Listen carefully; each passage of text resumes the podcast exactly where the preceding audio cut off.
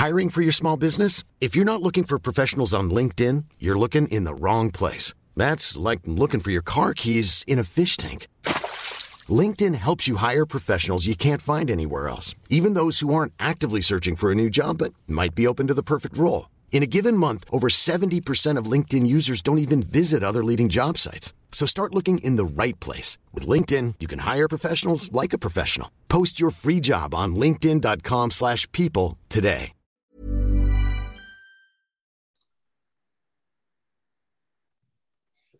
Well, everyone, it's my pleasure to introduce our next guest to the show. This forward played four seasons in the WHL with Lethbridge, Kamloops, and Calgary before going on to play pro in the American Hockey League and the NHL, where he'd captured two Stanley Cups with the Chicago Blackhawks before spending a bit of time in Toronto, LA, Florida, Carolina, Calgary, Russia, Sweden, and Slovakia.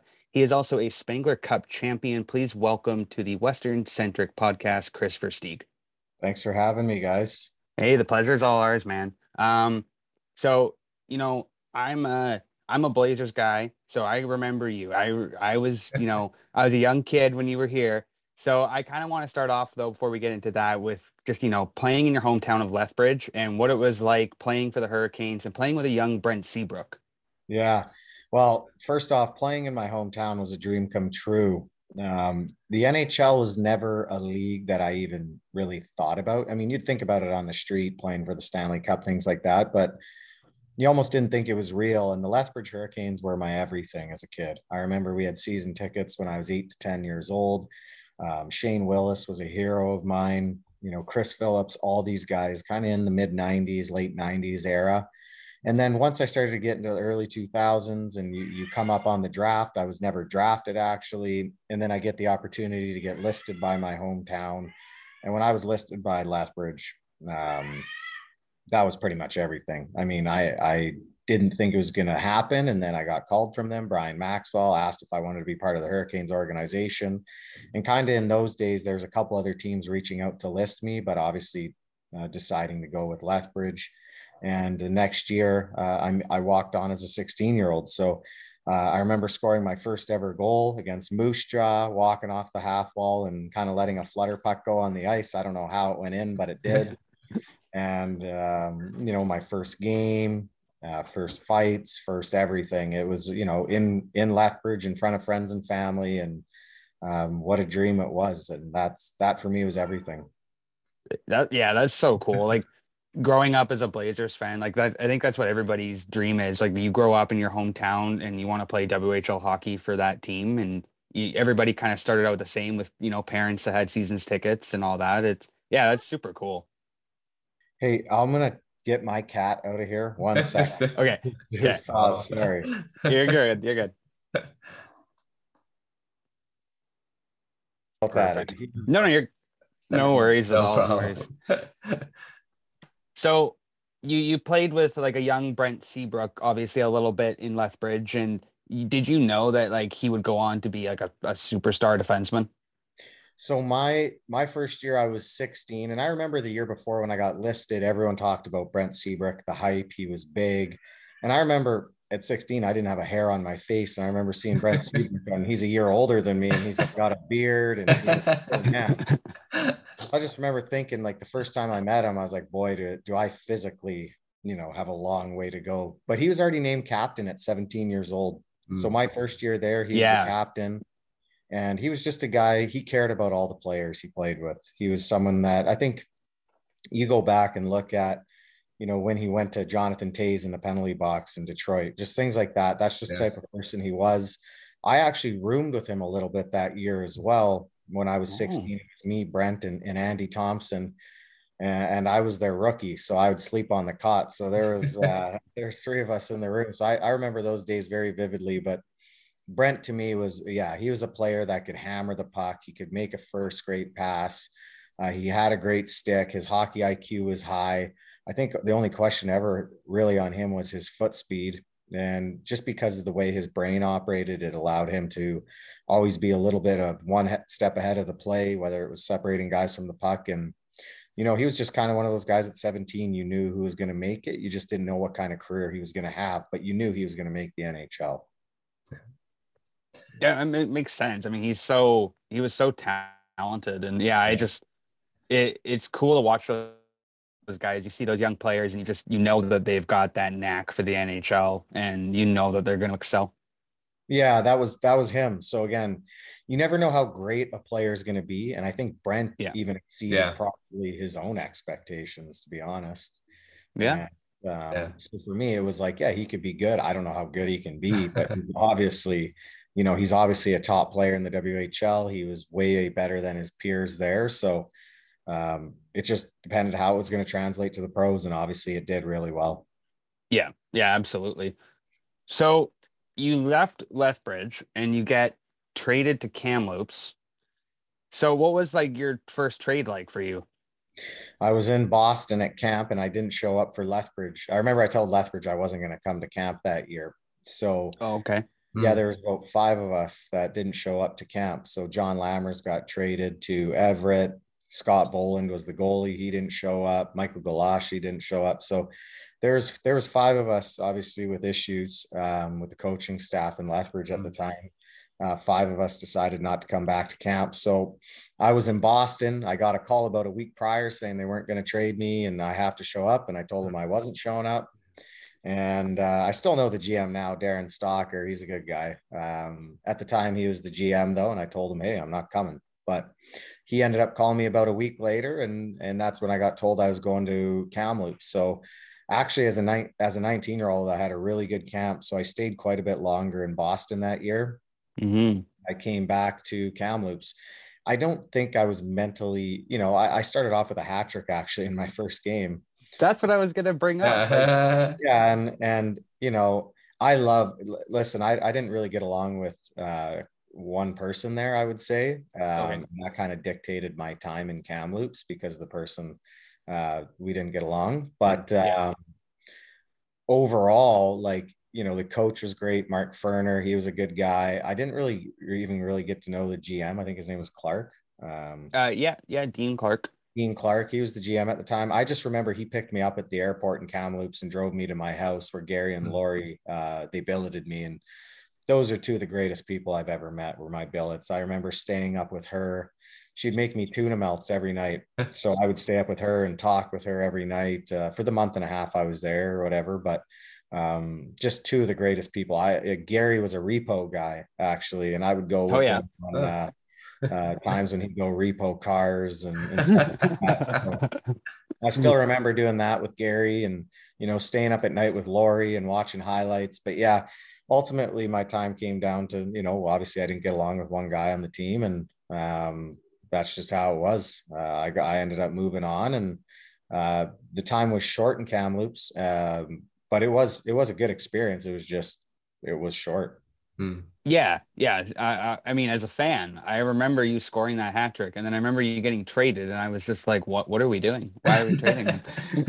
Yeah, there was uh yeah, I mean I it all I- makes sense now. I don't need to get into it, you know. No, 20 no, of course not. 20 years later, but and Yeah, and I'm sure if you run into the same guy now, you know, you're you're fine. Um, Yeah. but it's just um, I, I know my personality, and I I call bullshit, you know. Yeah. And and I know I'm sure the person's personality didn't like that, and there's just a little bit of a clash that way, and it, it obviously didn't work. So um, I ended up honest. I never asked for a trade. I didn't even think I was going to get traded, to be honest. I didn't really know. Was Oh, okay.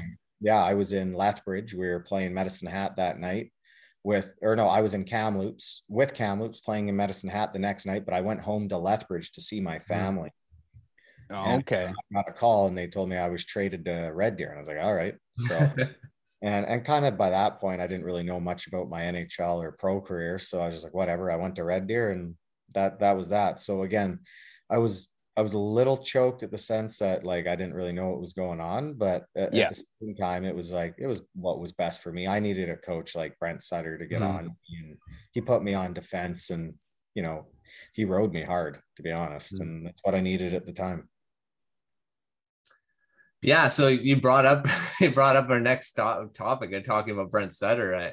What was it like playing in Red Deer? Like you played with Brett and Brandon Sutter, and having Yeah. Brent as your your head coach. What was it like uh, with all three of those guys? They were great. Um, Brett was a year younger than me, I believe, and Brandon was a, uh, a 16 year old. So I was 19. And when I first got there, you know, just meeting Brent and just, you know, there's there's no bullshit, right? Yeah. Tell Yeah. how it is. And you, you got to respect it because as a hockey player, you want to know how you operate.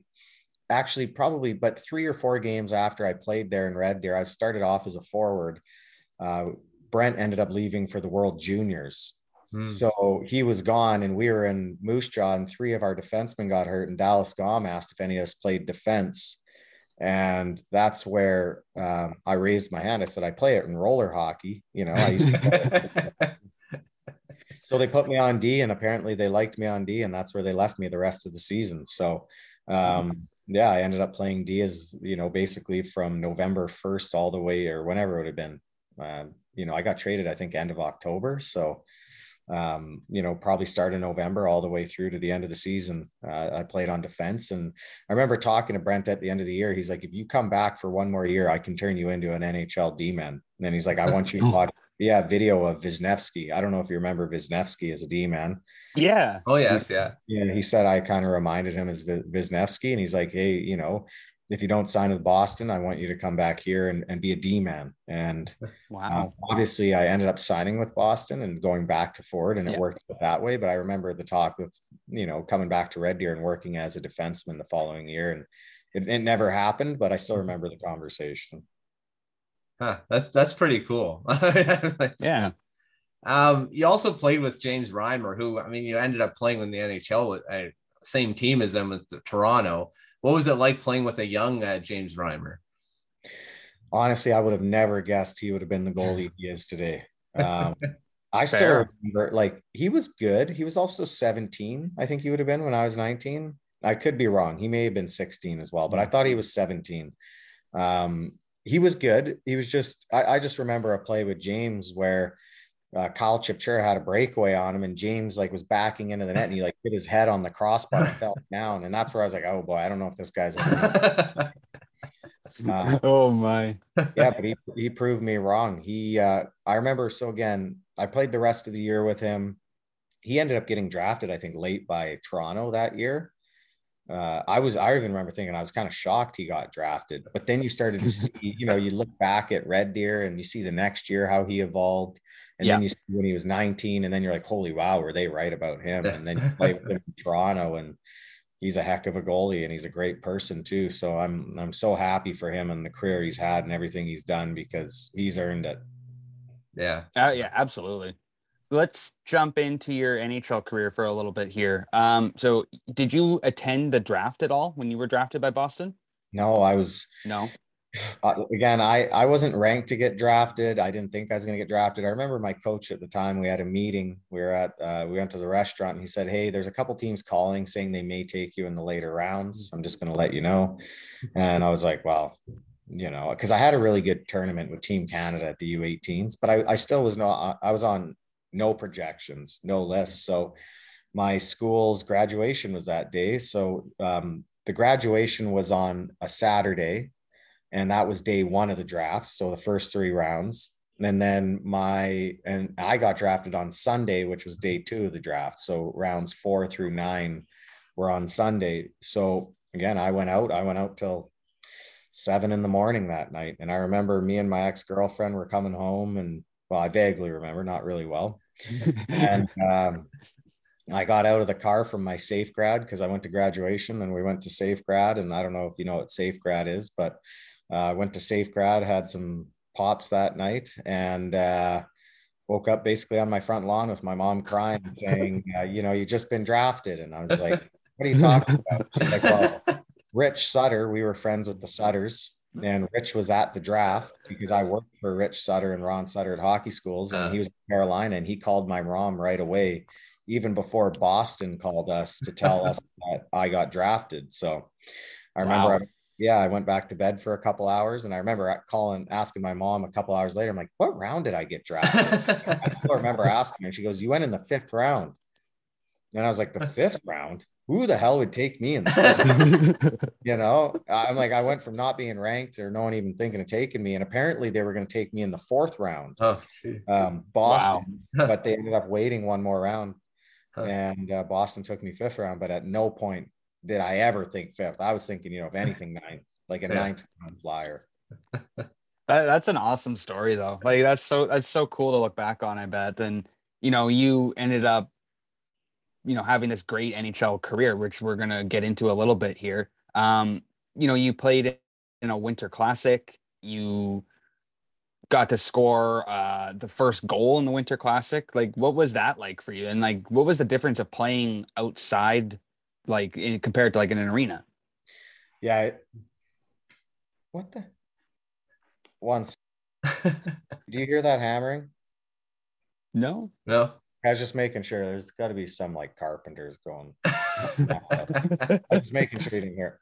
Yeah. No, you're so, good. yeah. So, what was the difference? Sorry, between like playing outside in like that winter classic environment compared to like in an arena like you know obviously there's yeah. way more fans and everything it, it, so everyone thinks it's louder but yeah. for me it, it wasn't it was a great experience just to see that many people the first time especially at wrigley field you're looking out and you're in a baseball field and also mm-hmm. soldier field you're like wow this is this is wild there are so many people out here but like the sound doesn't travel the same way as it does in a building. So I remember that was kind of the first thing I thought. I was like, huh. I thought it would be louder, you know, that was yeah. kind of because it's it's not trapped in a building. But I was also like, it's it's such a a cool like feeling just to see that many people around you and um, you know the weather was different. It kind of changed a little bit how you played. You couldn't do as much with the puck as you would have liked because the ice wasn't as good. It was cold. Um, you know uh, the, the the weather does change how you play and i guess mm-hmm. i'm not a big football fan or a soccer fan but i would assume the same thing goes for those sports. It it can change the way you play. It can change the way you warm up. It could change a lot of things. So that was my first ever experience at it and i was i was kind of shocked at a couple of different things but just the entire day the, the entire lead up everything that mm-hmm. happened especially in that that first one when we played the detroit red wings that was an experience that i'll never forget yeah. Yeah, absolutely. Like I remember watching the old Winter Classic documentaries that HBO would produce and they would follow the teams along throughout the Winter Classic. And it was always a big like spectacle. And it was cool to watch like the behind the scenes and how they got everything ready and how amped up the players were to go play outside in front of all these fans and just experience what you guys experienced. Yeah. Yeah. Yeah. They're they're great. They also did a great job at those shows back in the yeah. day. Uh, yeah. Made it really personable with the players. Yeah, absolutely. Yeah, and I mean, and then you guys, and then you won a cup. I mean, won a couple, but uh, for that first, did you know the goal went in uh, when you know Pat Kane scored that game or the series or Stanley Cup winner?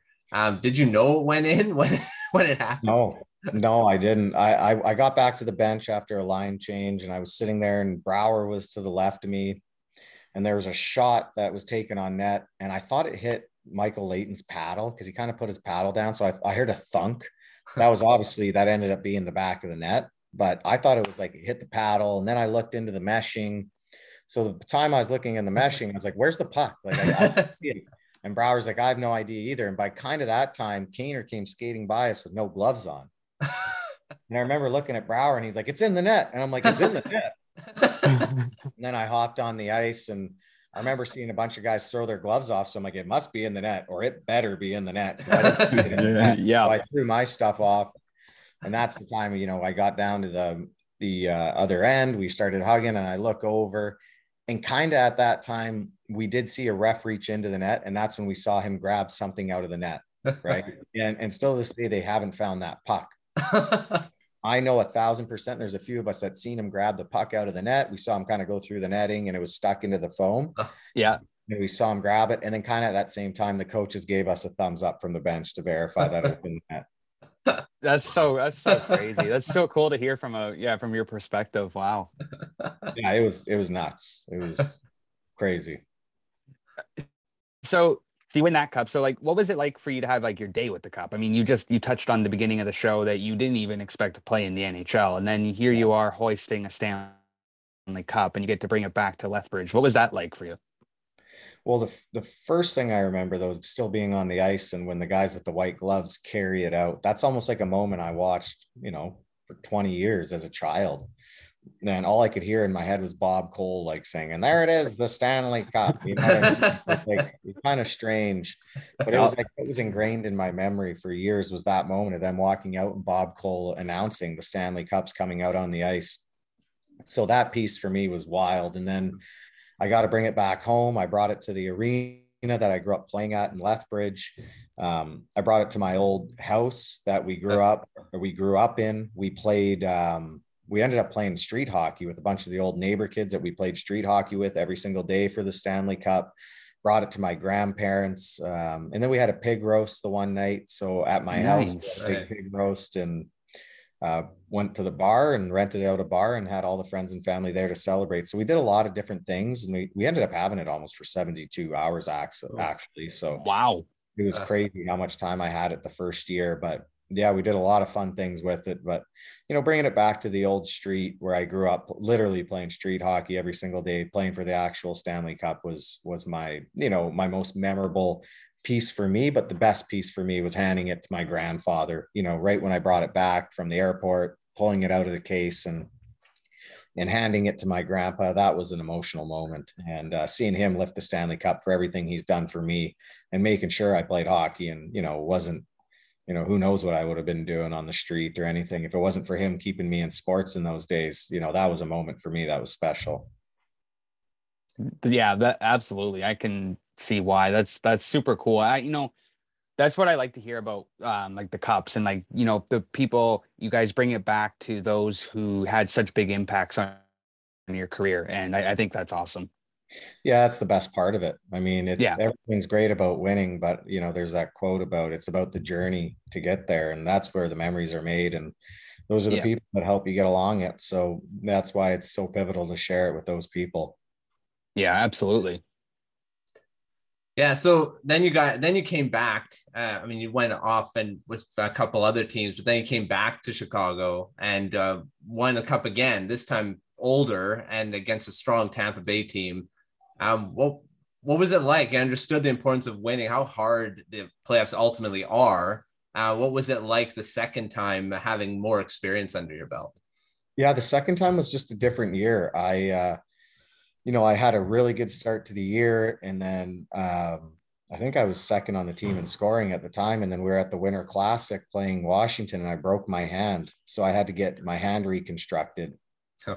Um, so they had to pin it and do that, and I missed about eight and a half, nine weeks. And I was kind of told that, you know, it's going to be a struggle to play because my grip strength. So I came back, played the finish, you know, maybe last 12 games leading into the playoffs, and I had no grip strength. So my game was not great. So I went into that playoffs, you know, not on a high. I didn't have a great first round. I then got osteitis pubis in my pubic bone. And then I you know, and then I, I was trying to come back in the lineup, but obviously they didn't need me in the lineup because mm-hmm. other guys were filling in and playing better than me. So then you get healthy scratched as the playoffs go on. And then basically I played one game in, in against Anaheim.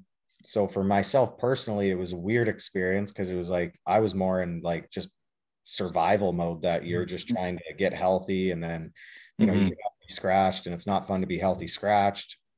And then you know, my child, I have a child that gets born a day before the Stanley Cup finals. So June oh, 2nd, my son's wow. born. I, am in Toronto and I don't think, again, I was scratched game seven against uh, Anaheim. And so I'm like, there's no way I'm playing game one. So I went for the birth of my son and I get a call from Quenneville. He's like, you need to get to Tampa now. We're going to put in game one. So I then play the entire Stanley Cup finals and I didn't think I was going to even play at all. So it was just like a roller coaster. And then you know, I play a pretty big role in a couple of the games, especially game five. So it kind of made me feel a part of it again. Whereas, yep. like, if I didn't play in those games, it would have been, it, it's still you're cheering for your team to win, but you don't yeah. feel like you have as much of an impact on winning. And for mm-hmm. me, it's like I wanted to feel like I did something in the playoffs. So I was very happy I was able to get in and contribute, especially on in game five, big time. And that gave me that sense of, you know, accomplishment in the sense that I was a part of it. So um, it was an it was a roller coaster to be honest with you. And then when we won, it was almost like a relief that the year was over. Yeah, no doubt. You go from having honestly as my second best start to a season to being hurt to going down to barely being able to grab the top of my stick to like being healthy to coming back into winning. So it was like to get back to the top was like the rockiest road, especially for two years because I tore my ACL the year prior yep. and came back to Chicago and I had hip surgery and two groin surgeries as well. So it was like uh-huh. it was a mess of about three years. So it was like very, very low time. And then to end yep. off that, it was like, thank God this year is over. But that to get back to this point was three years of hell. So it was yep. it ended up being very much worth it. Yeah, absolutely. it sounds like it. I mean, like you said, you described it as a roller coaster, and yeah, definitely sounds like that. there was way sure. more. Yeah, there's way more days at the bottom than the top. So yeah, absolutely. Uh, I'm just gonna ask you a couple more questions, and we'll let you go. Um, so you played in two Canadian markets. You played in Toronto, of course, and then you got to play in Calgary. And obviously, being from Alberta um, and being from Lethbridge, playing for the Flames or playing for the Oilers is uh, probably every Albertan's dream.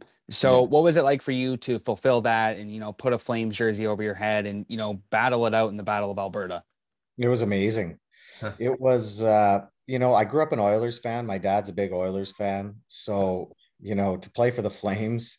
And if you were to tell my dad that in the, in the 80s and 90s, he would have he would have slapped, uh, you know. Yep to, to yep. play in Calgary in front of friends and family. I played my first ever National Hockey League game at the Saddledome in front of friends and family. Played my last ever wow. Oh wow. In Calgary or with Calgary, you know, it's just it was it was almost like a story in the sense of you know you got to play at your hometown in Lethbridge and then you get to play basically in your hometown of Calgary. Uh, my grandparents got to come up all the time to see my my their grandkids and watch me play. So I couldn't have asked for a better experience in Calgary. I just wish my hip would have held up yeah. a little bit better. I mean, I, I, was I wasn't even insured to play in Switzerland, and that's why they sent me back because my hip wasn't good enough. And then oh, know, okay. found a way to play two more years in the NHL. But you know, basically, I had to get needled every single every second day just to uh, loosen up the muscles enough to get on the ice to play. So um, the surgery I ended up getting, it fixed it to an extent, but it wasn't great. But it was, I just wish I was healthier there so I could play yep. that played at a better level the second year, but I think the way I finished the season and helping the team get to the playoffs and helping that, it it, it was uh it was a great feeling and a great sense of accomplishment at to end it in front of friends and family. Yeah, absolutely. You had a tremendous career. Um, you know, we'll ask you one more question here. We'll let you touch up on your app that you have. That I that's how I kind of contacted you and found you. Um, I think it's incredible. Uh, maybe just tell our listeners kind of what it's all about. Yeah, so basically at the end of my career, a lot of parents were coming up to me to look at their kids' clips, and there was just nothing that allowed me to efficiently do that. So basically, a parent would send me a clip of their kid shooting. In order for me to annotate it, meaning draw and voice it over to send it back, it used to take me about an hour to an hmm. hour and 12 minutes, and I'd use three different platforms. I'm like, huh why isn't there a platform where I can pull it up, yeah, draw it up and send it back in seconds, right? Yeah. And that's something that's like accessible for everyone. So that's what KLEVR is. That's where the idea came from. We've streamlined the ability for a coach, parent, and athlete to share videos between each other. Oh wow! Um, educational videos, taught videos, whatever it may be, highlight videos, anything you need. What the process used to take again an hour plus before it takes a minute. Literally, I can do 36 shot annotations in under an hour of 36 wow. shots. Oh, so wow. Now the now what we've done is we're launching the marketplace um, in three and a half weeks. So basically, coaches will be on the marketplace, and it'll allow coaches to monetize their knowledge, whether they're selling drills, uh, whether oh, yeah. they're selling their knowledge, or if you're a parent or an athlete needing to look in any sport to reach out to someone in order to look at your shot, you know, plays, anything, baseball That's- swing, golf swing um, it's going to create the uh, coaching marketplace, and we're going to have some celebrities on it as well wow. that you can reach out to wow. look at stuff. So um, that's uh, that's you know how we plan to create a coaching marketplace, and there's no one that's done it even close to like this. So it's exciting, and in the meantime, we're also giving all the tools away for free. You know, the annotation tools where all these other platforms charge an arm and a leg, and it's not viable. Yeah. Not and it's it's again, it's not easy to use. It's actually horrible use. Hmm. Yeah, absolutely. Well, yeah, your app is incredible. Um, everybody can go and download that on the App Store. Um, you guys can check out obviously the Instagram page and social media pages for it as well. Uh, thank you so much for joining us on the show today, Kris. It was a pleasure to talk to you. Thanks a bunch for having me, guys. Anytime, eh?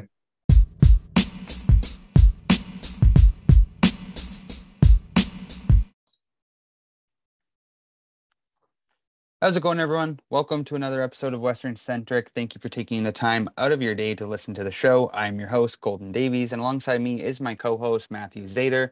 Today, we will be talking about a handful of WHL signings. Portland Winterhawks forward Jaydon Dureau signed his ELC with Tampa Bay Lightning.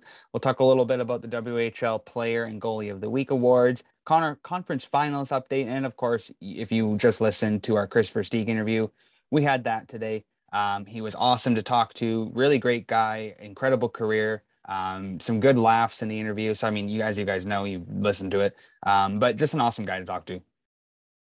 Yeah, it was a great interview uh, by Kris, and uh, it's yeah, it was great to see hear some stories. I didn't even know I didn't know about him, so uh, it yeah. was uh, it was it was great. It, it, was it was good to hear some of those stories and um, you know just listen to you know the James Reimer stuff. I thought that was hilarious. Just that whole that whole spiel there. Um, we'll jump into some WHL signings. Obviously, it's been a busy week over the last uh, 10 days since the WHL US draft and the Bantam draft. Um, Red Deer Rebels signed Luke Vlasowski. Oh my God, I just butchered that. I think it's Luke Vlooswyk. Yeah, I think that's uh. what it is. He was selected 17th. I apologize. He was selected 17th overall by Red Deer. Um, he signed his Bantam deal. Swift Current Broncos signed defenseman Peyton Kettles, their sixth overall selection. The Edmonton Oil Kings have inked defenseman Blake Fiddler, who was the first overall selection in the U.S. priority draft. Uh, he, of course, is the son of former NHLer Vernon Fiddler. And the Calgary Hitmen signed defenseman Reese Hamilton, who was their fourth overall selection in the WHL prospects draft slash Bantam draft. Um, so handful of signings, quick signings there, obviously. Um, the and think the top three guys in the WHL Bantam draft are all off the board as well. They've all been picked up by the respective teams. Um, so this is the new generation of uh, of players coming through, Matthew. Yeah, it's it's it's great to see, and I keep you keep seeing uh, different you know sons getting signed, and it's like I yeah. remember, and it just makes me keep feeling older. And it's like yeah, Vern Fiddler. I'm like I remember he played, and now his son is getting like. like, oh uh, that's that's just it. Like, yeah, Vernon Fiddler. I remember watching Fiddler like play through, like even when he was like 28, 29, yeah. 30 years old. Now his son's coming into the WHL. And, you know, um, I had actually had that feeling of feeling old uh with uh at the U18 or was it the U18 at the top the top prospects game this past year. And Jorian Donovan was playing, and he's the son of Shean Donovan. And yeah. I was just like, what the heck? Like Oh, it just yeah, but it's super cool to see. I mean, I loved I love the family connections. That's something I'm pretty like keen on. I really yeah. like to see like you know the families thrive and have those um, careers obviously together. Uh, it's super cool. Yeah, I, I always love those stories too because you see all the family connection and the bloodlines and and yeah, it's it's always cool to see that, and that's why when you see a, a last name you recognize, like, is it is it his son? yeah, and that's what I do too. I'm like, that's a very familiar name. Who is that? And then you go and look, and it's like, oh yeah, okay, cousin or you know, yeah. son or nephew. It's there's a relation. Then there's um, ones who are like, no, there's no relation at all. yeah. Well, yeah. Like Jack Hughes. yeah, Jack Hughes and Jack Hughes. There's no relation. but there is a relation between Jack Hughes and Kent Hughes of the Montreal yes. Canadiens. So there yeah. is that. There is that. Um, so in other news, but in terms of signings, the Tampa Bay Lightning announced the signing of Portland Winterhawks overager Jaydon Dureau to a three-year entry-level contract. Lightning Vice President and GM Julien BriseBois announced the signing on Saturday afternoon. Uh, Dureau actually played as a little bit with Syracuse this past season. He appeared in three games, scored his first goal in the AHL. Um, he's a kid who hails from White City, Saskatchewan, who was selected in the fifth round of the 2020 NHL draft. Uh, the 21 year old was originally selected by the Winterhawks in the eighth round of the 2016 WHL draft, but has amassed over 196 points in 207 WHL games. So he's made quite the career for himself. And you know, it's kind of funny that we talk about guys getting drafted later because who did we just have on? A guy who was drafted very yeah. late and went on to have a remarkable career. But you know, we're gonna beat a beat a dead drum here for a second. The Tampa Bay Lightning are just so good at drafting. Oh, I don't under I don't I don't I just don't get like how what they what they do. Like their Yeah. scouting department is just top notch. What Steve Yzerman has been able to create, and it was it's not just it's not just Yzerman. You know, he left in what 2018, 2017. Can't remember when he left. But what he was able to do for that organization and and you know mold Julien BriseBois into what he is Yeah. has been incredible. And to watch, um, you know, Dureau was a guy who was a problem for Kamloops, uh, and he was a guy who, you know, excelled in the WHL. Like, like you you look at his playoff performance this past year, and when they when Portland played, um, I uh, Portland played Seattle, he he was a critical player. Like he was a key player in that series, and they just couldn't. Portland just couldn't get it done. Seattle. We'll talk a little bit about Seattle soon, but you know it's it's just crazy to see. And uh, you know we talk about the overage guys, and you know we've talked about Arshdeep Bains as well. Um, and it's just yeah, I think it's really awesome to see these guys getting their chances. Yeah, and and you're looking at how Lightning um, draft these guys. Like another guy, Dylan Duke in the fourth round this past draft. Like he's Mm-hmm. gonna ha- end up being a really good player, and he's drafted in the fourth round. Niko Yeah. Huuhtanen, who we've talked about in this show before, seventh Yeah. round pick in twenty, and he's having a ridiculous season right now. Right, had a ridiculous season too. So you know, Dureau's just another one uh, that could potentially be that. So I mean, it, it's amazing what the Lightning have done with these late round picks and taking. Yep. You know, I don't know if you're saying you know taking chances on them, but you know, it seems like they're hitting on a lot of them than uh, they, than missing. they are. sure. You look at you look at their history too, like just like the history of the Tampa Bay draft and what they've been able to do. You know, guys like Brayden Point, Anthony Cirelli, um, guys like Ross Colton, who's a fifth round, fourth round pick. I, I mean, these guys are all players who are playing key roles for the for the Lightning now. Jan Rutta, um, like it's just remarkable what they've been able to do and how they're able to you know develop their players essentially through that Syracuse Crunch program. yeah, I and I think just that's kind of what it is. I just realized too they drafted Connor Ingram in the third round in 2016 too. Uh, who's now with the National With- Predators. with Nashville Predators, yeah, that. I did not. I did yeah. not realize. I was just looking at their draft things, and I'm, I'm like, hey, it's Connor Ingram.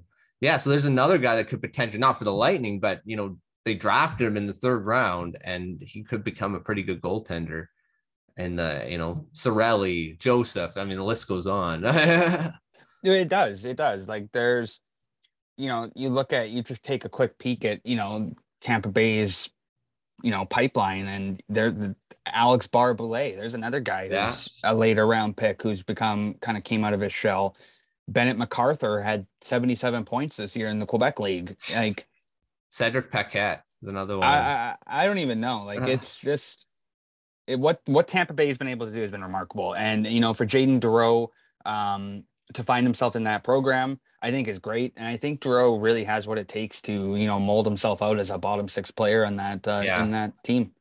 I, I believe so too. So it's great to see him sign, and uh, let's see what he does next year in a full season with um with Syracuse. Absolutely. Yeah. Uh, WHL Player the Goalie or Player of the Week and Goalie Awards. So, uh, Reid Schaefer of the Seattle Thunderbirds, a player that I actually missed the other day. So, the other day I made a tweet uh, that got a got a handful of likes and retweets, and made a little thread about you know uh, the certain matchups that are happening between Kamloops and Seattle, and who the star players were, and just did a little brief history on it. And I actually forgot Reid Schaefer as one of the top prospects available, and people Ugh. kind of hounded on me about that. That's okay. That's okay. That's okay. So Reid Schaefer recorded four goals and three assists for seven points in four games, earning himself the WHL Player of the Week award. And he's been outstanding. I mean, in this Oh, yeah. Blazers, in this Blazers conference, um, or in this conference finals against Blazers, he's been he's been really, really good. And for a Seattle team, which actually I'll, I'll touch on that in a minute. Well, we'll touch on that in a minute. Uh, in other news, though, the Anaheim Ducks prospect and Winnipeg Ice goaltender Gage Alexander was named WHL Goalie of the Week, posting a record of 1.28 GAA and a .964 save percentage. Now, we've talked a little bit about the Winnipeg Ice and their goaltending and whether if, if the goaltenders are inflated because of who's in front of them and how that all works. But Gage Alexander seems to be a guy who has that low to medium potential to round out as a as a me a backup, Mhm. maybe even a fringe goaltender in the NHL. Yeah, I think so. And he's showing it. And the thing is, like we said, you know, strong team in front of him, you know, that type of thing. But you still have to stop the puck. So, I mean, Yeah, so that, that's you the know, key thing. it's not like uh, they don't give up chances. They still do. So you, you have to ma- make the saves when you need to, and it's the it's a big saves when when needed too. So um, good for him. I think I think he could. He has the potential to be a board. You know that type of maybe a backup in the NHL. So we'll see. But so I think the uh, thing like yeah. with him too is you look at you know like we just did with Dureau, you look at Tampa Bay's um you know pipeline. You take a look at Anaheim's pipeline. You look Yeah. at their goal. You look at their goaltending. They've got Lukas Dostal, Calle Clang, Olle Eriksson, Ek, and that's it. So yeah. so so Gage Alexander definitely has what it takes to get himself into a position there, and uh, you know maybe do something in four or five years. Like you, you never Mhm. know. That's the thing. Um, so now we're going to talk a little bit about the conference finals. I know this has been all over the place, but but I, I didn't want to talk about the Thunderbirds in the conference finals because I was going to do a whole thing about it. So so I, I I'm kind of worried as a Blazers fan. That that's how I'm gonna put it right now. Um, the, I don't know what's happening. It seems as though like it, it seems as certain players aren't showing up from my perspective. Um, I'm not gonna name names. I have no reason to do that, Uh, but it just seems as if certain players aren't aren't showing up when they should be, and it seems as if all the offensive reliability is falling on Logan Stankoven and Fraser Minten yeah. and that it's not it's not working and the blazers defense is crumbling and it's you know honestly i'd almost compare it to what's happening with calgary right now. Yeah. calgary's crumbling to edmonton for for no reason. I, I mean okay whoa mcdavid's the reason obviously. But but you know what i mean? Like seattle's just been blowing them away and kevin korchinski's been unreal. Holy cow. Like he in my opinion, I think Korchinski, I've I rode the, you know, you've listened to the show. I've rode the Matej Mateychuk train for a, a, a long time. Um, and you know, all respect to him. But I think Kevin Korchinski has kind of solidified himself as a top uh as the top defender to come out Yeah. of the WHL. And, you know, playoffs don't really play a big factor into it, but he's just been so dominant getting those early goals for Seattle and just you know playing that defensive um role that I mean he's a defenseman but you know playing that defensive side of his game and shutting down key players he's been he's been really solid Yeah, Korchinski's like well, 14 points in 16 games in the playoffs. Um, you know, he already has more goals than he had all season long. yeah isn't that remarkable That's insane. So I Um, mean, yeah, I I think he's really solidified himself as that. Like I love Mateychuk, uh, how he plays, but uh, Korchinski, I think, is the better. And we've said this before. He's the better all-around defenseman. Um, you and know, that, in his what I kind of game. So Yeah, like Yeah. he he you know he's that defenseman who's doing his job, but you know he was known as this offensive prodigy essentially all season, where he has sixty points and he's this crazy offensive defenseman like a Cale Makar, but he also is very good and reliable defensively, Yeah. which is exactly the position he plays. And a lot of offensive defensemen aren't good defensively. What there like you go. That's what I was trying to Yeah. say. Like that's what I was trying to say. Mateychuk's one of the one of the um yeah he, Like, he's one of those Some of those guys, like like a guy like Adam Fox, even could be uh, like taken as like some of those guys should be forwards. Like I'm not even kidding. Like they should just be playing forward. Like they, but I mean it works and it, it, it's whatever. But yeah so but yeah korchinski's been amazing so i think He like been. i think he's solid i really do i really think he's getting drafted in the top 10 this year i really do I think so too because he's like look what he's been doing throughout the playoffs. And I, we just I just said playoffs don't really have a big factor, but they I think they really do because they do with scouts like they do with scouts do. because y- y- these are critical moments and critical games for these kids. And for Korchinski as a 17 year old kid to pretty much put Seattle on his back and drive this team, like quarterback this team to what they've been able to do, which is an absolute astonishing defeat. Like astonishing defeats that they've done already Yeah. against like Portland, and I don't think anybody expected. Eh, eh, maybe not, but I don't think anybody expected them to be where they are right now. No, So- no. they've really just like Thomas Milic has been unstoppable. He's another guy who I really hope gets drafted. Like I hope somebody takes a chance on him. Um it's been it's been fun to watch. Another guy on Seattle that's been fun to watch is Lucas Ciona. I like Mm. him. Calgary Flames prospect. He's been fun. Um a guy who's been getting on my nerves is Matthew Rempe, six foot nine, 240 pounds of behemoth out there. yeah.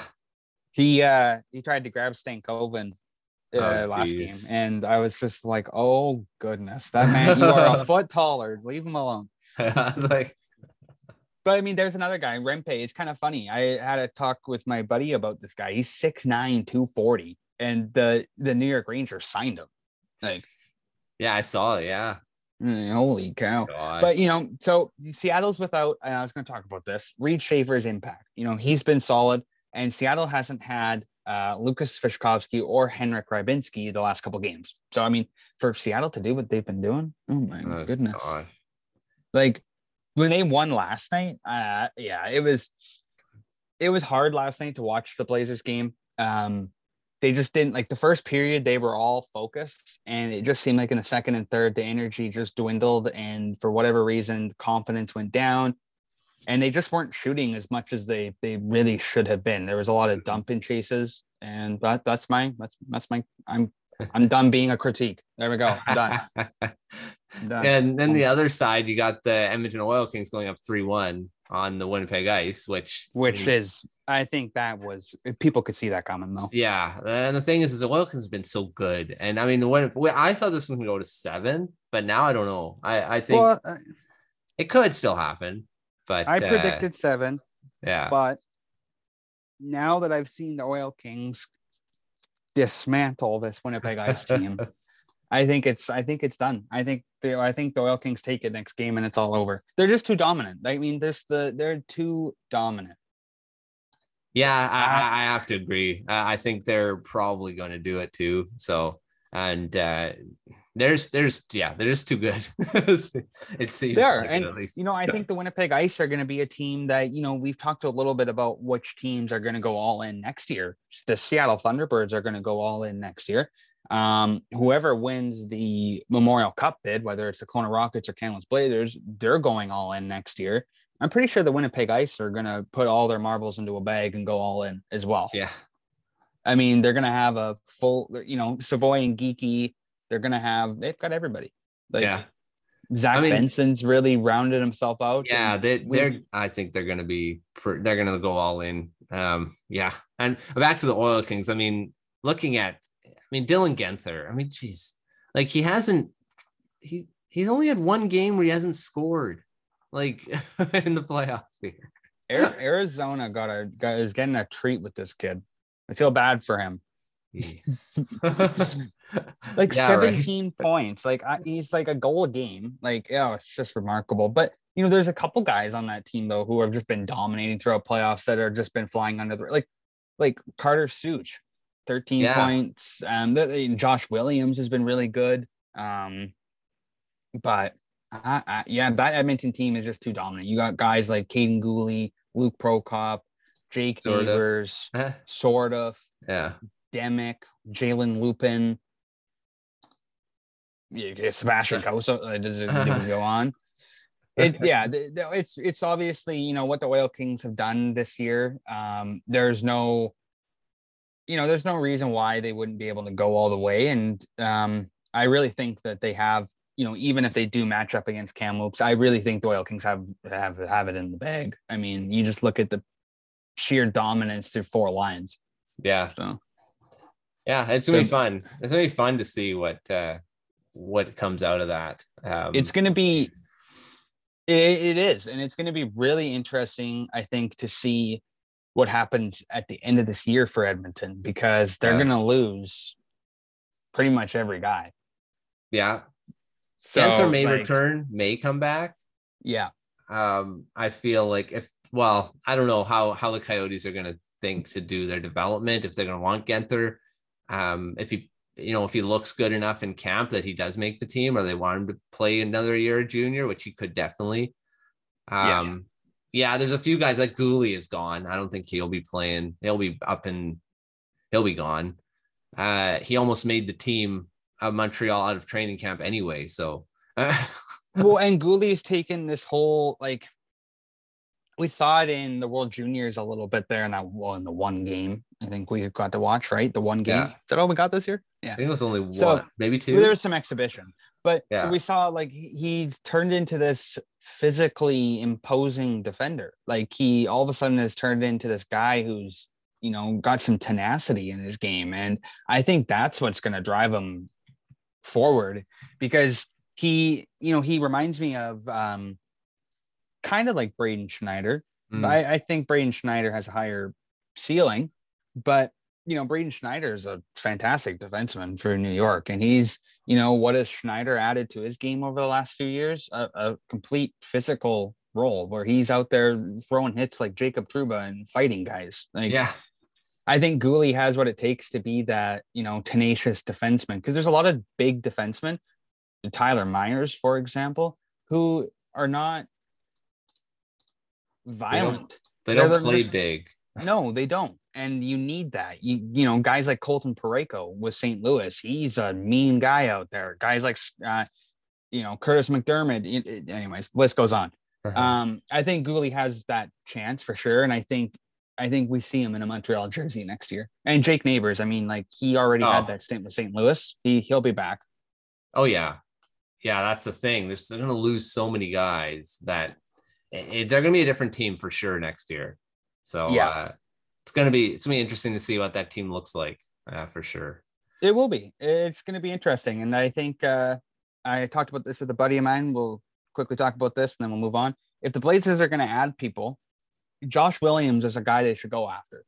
He was yeah. remarkable for Edmonton this past year. And if the Oil Kings are looking at going into this whole rebuild thing and, you know, going back to the drawing board, which it looks like they have to, um, that's a guy the Blazers definitely need to get. And obviously, they need to target Connor Bedard because that's a good rumor, and I really like that one.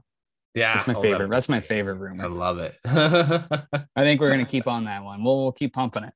Yeah. Um, so how about we talk a little bit about Chloe Primerano because that was really cool. Oh, I love this. Yeah. Um. Yeah. So defender Chloe Primerano became the first women's skater to be selected in any these are any CHL selection draft yeah. on Thursday when he was cho- chosen by the Vancouver Giants. And it's great that the Vancouver Giants have picked her too, which is amazing. Because she, well, yep. she's going to be someone I'll be able to watch um, pretty closely here. So, um, you know, this is a big step forward for the game. I mean, we've talked about women's hockey in the past of them having their own league and stuff, but this is great for her to be drafted into a men's league. Uh, and you know, when she was interviewed after that, I loved her interview too. I mean, that is great. And uh, you know, yeah, I, Colton, how, how so, positive, so how positive of a step is this? I mean, this is amazing. I think it's I think it's a huge step forward. I think what it does is it opens it opens the gates for a lot of uh, a lot of younger girls who will see this and be like, wow, I can, you know, my brother played in the WHL, I can play in the WHL. Yeah. Or, you know, like if she's playing in the, it doesn't, they don't have to have any family relation. They, it just be, you know, if she's playing in the WHL, I, I can do it too. And I think that's kind of what we're going to see. We saw, um, oh, I don't want to say her name because I'm going to, I can't remember her first name, but uh, her last name is Gas Gascon, and yeah. she played with uh, was it Gatineau this year? She was the goaltender, and she played in the QMJHL, and eh, she played a handful of games this year with them. And I mean, it's just it's really cool to see. And do we see her playing? I think we do. Um, I think um, so. I think like I think she knows like oh god, how do you word this? Like I think she knows what what to expect. Uh, uh, there, I think that's like the blunt way to put it. She understands that it's a it's a physical game, and whether she's playing against women or men, it's going to be a physical game. And the WHL is obviously known for its, you know, you know physicality side yeah. and it being a little bit of a bit of a psycho league. Um, but I think you know she definitely has that uh, you know has that offensive ability and you know that ability to hockey IQ to excel. Yeah. I, am well, excited to see it because I think I'm, she really yeah. does get a chance. I think so too. Like she say, like in her interview, said, I say I'm a two way defenseman. I can go up in the rush and go in the offensive zone, but when it comes time to play shutdown, I can do that as well. And she yeah. models herself after Duncan Keith, which is pretty good. It's pretty good. Pretty, uh, pretty good. Pretty good. Pretty good person. Um, so like you look at like you look at something like that though, and like just like how that impacts the game of hockey. And we talked about, you know, the uh, the the women's hockey league and you know the PHF and what's happening the PHWA and I think I butchered that one but the PHF I know for sure is a league but yeah. You look at those leagues and what they're trying to do and um, I I think you know her I hope she takes the initiative and joins the team though too because I know that there hmm. was this whole thing with the you know with with Marie Philip Poulin and her being offered the contract to go play in the ECHL and she denied it. Yeah. And that that's fair. That's totally fine. It's it, it's okay. I think within Chloe's case, I think like she should really jump on this. It, it's mm-hmm. it would be a big moment for her career. It'd be a big moment for the Western Hockey League and just the game of hockey in general. I think it would have um like a catapulting like positive of like you know what I mean? Like, there would just be yeah. so many positive remarks to come from it that I think it would it'd be a really good idea. Yeah, and the thing is, is this this is on the on the heels of uh you know Taya Currie, uh, Taya yes. Taya Currie, the first yep. female drafted to uh, the OHL. Yes. Uh, in the 14th round last year. Ex- so exactly. You know, this is a, this is something that now is a defenseman, maybe we'll see some forwards. I mean, if it becomes a precedent, it, it'd be great. And I I understand why Poulin didn't sign because she's on she's a big ambassador for trying to create a league. Yeah, that, that, that was you different. know women want different. She doesn't want a mix like they no. want their own league to be able to develop as a group and i understand that because they do deserve that we've said this in the past um, they they do i mean and it's exciting hockey uh, you know yep so I mean, I, I I fully support her decision for not doing that. But like you said, Chloe, I think she should jump on this, and it it'd be great to see her play in the WHL at one point.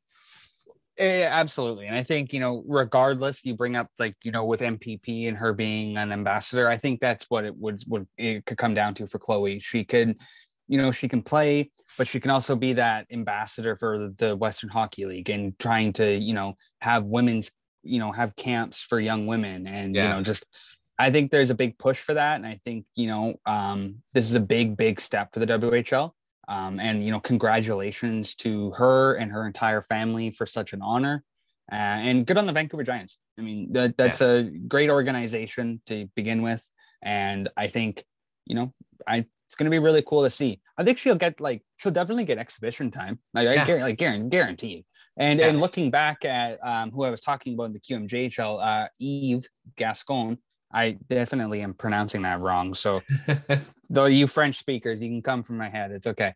But she played two games this year with Gatineau. So like she yeah. it, and she has a 1 0 1 record. Like it, it's just super cool to see um to see that. Yeah. yeah.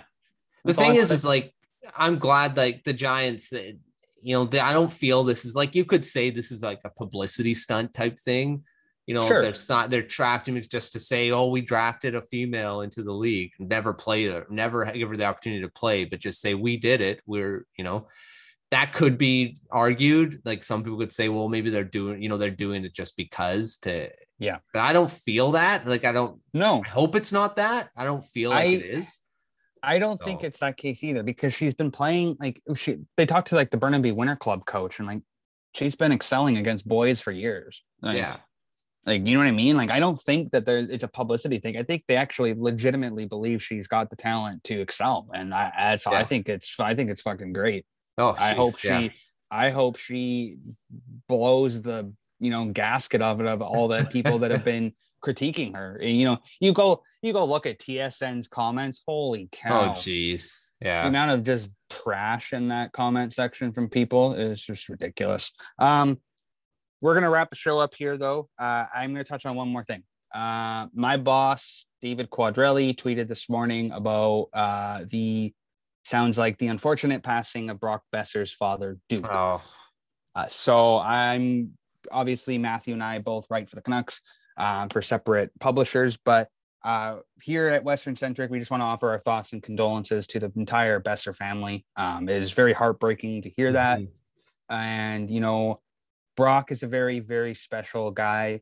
Um, he's you know he's become one of my favorite players, and we you, you listen to anything in when he talks and when he talks about his father. Um, he's very emotional. So, with that said, um, thoughts and prayers are with the Boeser family and with Brock during this difficult time. Yeah, that's tough to hear. Uh, you know, in the interview that he had at the post game, post um, Yeah. exit interviews, that was tough to watch. And uh, you know that, and it's yeah, and I I can't imagine what he's going through right now. And um, yeah, all thoughts thoughts and prayers to him and his family. And uh, you know, and I hope that they don't try to interview him. Just just let him let him let him leave him Yeah. alone Yeah. because uh, you know we don't need to we don't need to talk to him right now. Yeah. So, um, but yeah, thoughts and prayers to to him and uh, and to his to his father, who's um, we all know all the story of uh, of his struggles health wise. Yeah. uh, yeah. So it's yeah, it's sad to hear. Very, very sad, very sad. Um, we hate to end on a bad note like this, but uh, it's something that came up while we were recording, so I just had to bring it up. Um, thank you guys all for taking the time of your day again to listen to this interview. Uh, check out uh, Kris Versteeg's app, KLEVR. Uh, it'll be linked down below, and you can follow my work over at Daily Face Off and Nation Network, as well as Matthew's work with the Hockey Writers. All links will be down below. Shoot us an email, follow us on Twitter, and thank you guys again. We will catch you next week.